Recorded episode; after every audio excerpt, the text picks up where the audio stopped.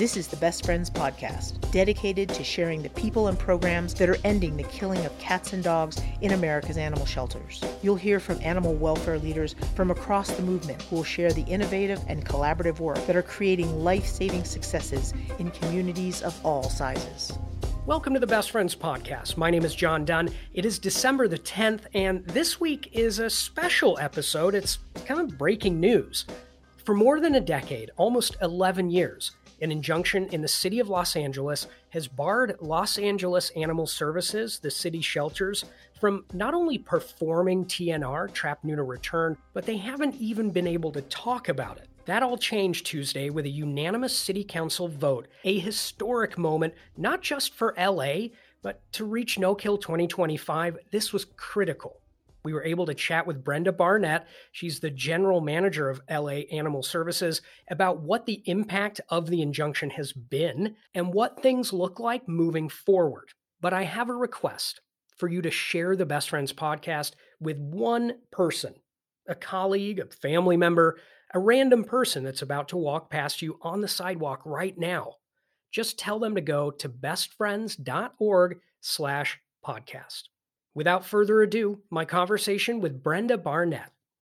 Brenda, I have no better place to start, I think, than uh, just give me your reaction to this. I mean, how does this how does this moment feel? Uh, my reaction to p- having the EIR passed by the LA City Council is finally we can do what we should have been doing for the last 13 years for cats. I mean, every year, and you know this, John, as well as I do, our, our cats in the city have been growing in numbers because we haven't been able to spay and neuter the community cats. I mean, just this last year alone, we had a 20% increase in kittens and a 13% increase in adult cats. And that's been a number that's been growing every year since this injunction has been in place. So we have more cats. Um, for people who are concerned about birds, we have more cats putting them at risk. It's time now for us to start doing the right thing and spaying and neutering them and humanely reducing the population over time. For those that may not be aware of the injunction, what it's all about, can you just lay it out at the high level? You know, what has this meant over the last decade? Good question, John. The you know when the injunction was in place when I got here, no one expected it to go on for as long as it did. Uh, but what has happened is that um, we have been unable to even talk to people about programs like TNR, to give people advice, to refer them to rescue groups and others in the community who would be able to help them. We haven't been able to use our spay neuter funding to help the community cats. We, have up until this point, we've only been able to spay and neuter owned pet cats.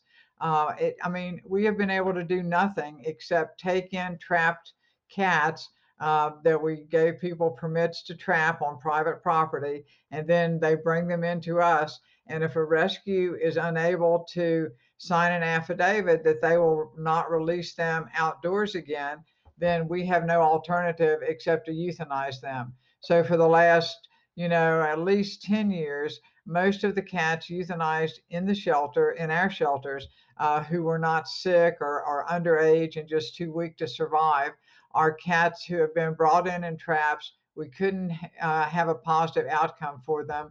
And after a while, we had to euthanize them.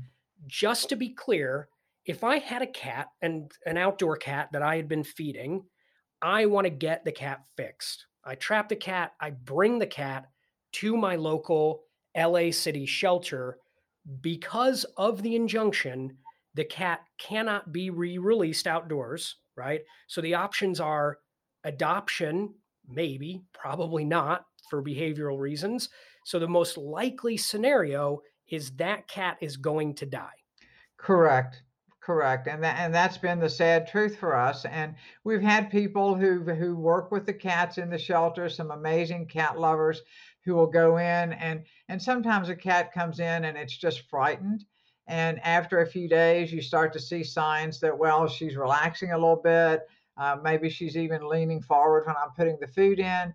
And, and if we see cats like that, then we have staff and volunteers who will try to bring them around, get them to relax, and then we can move them up uh, into the adoption areas and let people consider them for pets. The, the little babies can be tamed and can be, you know, worked with. And, and we have amazing rescue groups, uh, not only Best Friends, Stray Cat Alliance, Kitten Rescue, um, I think uh, Rescues Rock. I mean, there are a number of great cat groups who've helped us, particularly since COVID started, saving these little babies and socializing them getting them spayed and neutered and getting them into homes. But for the ones that are juveniles or older uh, cats, mature cats, it's very hard to socialize them uh, and to make them pet cats. I know that we are going to be oversimplifying this, a very complex, so many ins and outs. And I, I may be possibly belaboring the point here, but I want to help people fully understand the weight of this injunction, the impact and why it's such a big deal that it's gone. So if I was a member of the public and I walked into the shelter looking for help mm-hmm. with community cats in my neighborhood, yeah. are you I mean is there a pamphlet in the in the lobby?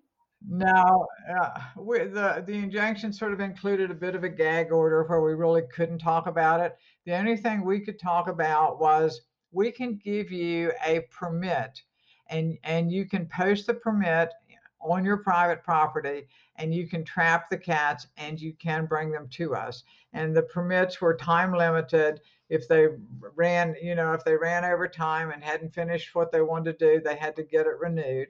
Uh, but that was all we could do was tell them that they could trap them and bring them to us, and they likely would not uh, get out alive. It's so wild, Brenda. All of it. It's such a, a unique uniquely bad situation. Yeah. Certainly, there are communities around the country that have restrictions around TNR, but this just the severity of the restriction in this case, the legality of it all, and the scale of what is happening in LA, the intake, the number of cats, it just to have like no ability to offer this this basic programming to save them. Well, and a lot of these people would have been happy if we could have given them some assistance with spay neuter. Uh, they might have been just happy as could be to have three three feral cats in their backyard um, and to feed them, you know, twice a day and to keep them around. Uh, but you know, when there was a growing population, it became problematic for people. Am I right in saying that the lifting of the injunction was dependent on the completion of this environmental impact report, right? So that's been completed. I have to be honest, I have not read it. It's over 700 pages, and I'm not an attorney, and I'm not an engineer or whatever. So, real talk, the chances of me reading it in full slim to none. Uh, so, can you just give me the gist of the EIR? Well, you know, I read it in sections at a time as it was being built, and as the consulting firm and uh, the consultant uh, helped us understand the process. But we looked at a bunch of different scenarios on what could happen and what could not happen. Uh, we uh, the the scientists did graphs to show, you know, what if you just went in and round tried to round up and uh, and eliminate all the feral cats, for example. And um, number one, we don't have the staffing to do that. Um, and, and that's probably not really number one. That's probably pretty far down on the list. I guess number one is the fact that the city of Los Angeles has had a goal of becoming a no kill city for many, many years. So the idea of rounding up and killing cats uh, was not on our agenda. And it wasn't something that we had the stomach for or that we felt was morally fair nor did we even think that if you did do that that it would be successful. I mean we don't have thousands of officers to go out and do that or thousands of, of staff to go out and do that. So um, i mean it was just totally crazy to us. That you say your staff doesn't have the stomach for it and you know the goal of making la a no-kill community that's been embraced by angelenos so it's not something i think the community would accept either. So okay, now the next part, we have this report outlining what needs to happen. This then went to the city council this week. Right, right. And what and what the city council did was they uh, not only uh, approved the environmental impact report, but they also approved two injunctions that are very important. One, that we can now use our uh, animal sterilization fund for both pet cats and for community cats. And the second part of that is that we put in a, a provision that for people who want to have the more than three cats, three cats and three dogs are the limit in the city of Los Angeles. But a lot of cat people, you know, would just as soon have five. So we have increased the cat limit in the city of Los Angeles to five, and those are strictly for indoor cats who are already spayed or neutered. Understanding that there are many things that need to happen from here. I mean, those two things alone, the sterilization fund and the limit pet ownership limit increase that was the judge that did that yes well those were things that were done by city council. What the judge told us to do was to do an environmental impact report. So now we've done that and that's our obligation to the courts we believe. So um, so that part is done and once the ordinances are signed uh, they'll be about 31 days before they'll become effective. And during that time, uh, our CAT program calls for community education about uh, community cats. So we'll be in the process now. I'm working with someone who's an expert in uh, in um, working cat programs uh, who's working on a video. She's agreed to do Zoom meetings for community members so we can talk more about, you know, how to get jobs for cats. Uh, so we're, we're looking for uh, great community programs that should be, you know, that we should be educating Angelenos on uh, so that they will know what to do, how to do it, and how we can safely and humanely reduce the community cat population in Los Angeles over time. This all started because of a lawsuit. Those same concerns, the same petitioners, I guess, I imagine, aren't going to stop being opposed. Correct. You know, if you didn't like TNR 12 years ago, you probably still aren't much of a fan. So this is a huge moment, but if there is still a fight. I mean, I say a fight, but it shouldn't be, right? Because ideally we're all working together in the best interest of every animal. But what do you think is going to happen going forward with that piece of it? Yeah. Well, we're all animal lovers, whether they fly or, or you know, or what. Um, and, and, nobody wants to see endangered species in more danger. Uh, I'm hopeful that after the um, adversaries read uh, the documents and look at it more closely, that they will realize that they, through this action, have caused the cat population in the city of Los Angeles to um, just raise at unprecedented rates in the city, um, more so than in other places in the country where they have programs. Uh, I'm hopeful that they will that just looking at the increase in the number of cats coming into the shelters every year will be a big indicator for them, and that they will realize that if we work together, which I hope we will, I mean, we want to work with Fish and Wildlife, with any groups who are interested. Uh, I mean, we don't want any animals injured unnecessarily or killed.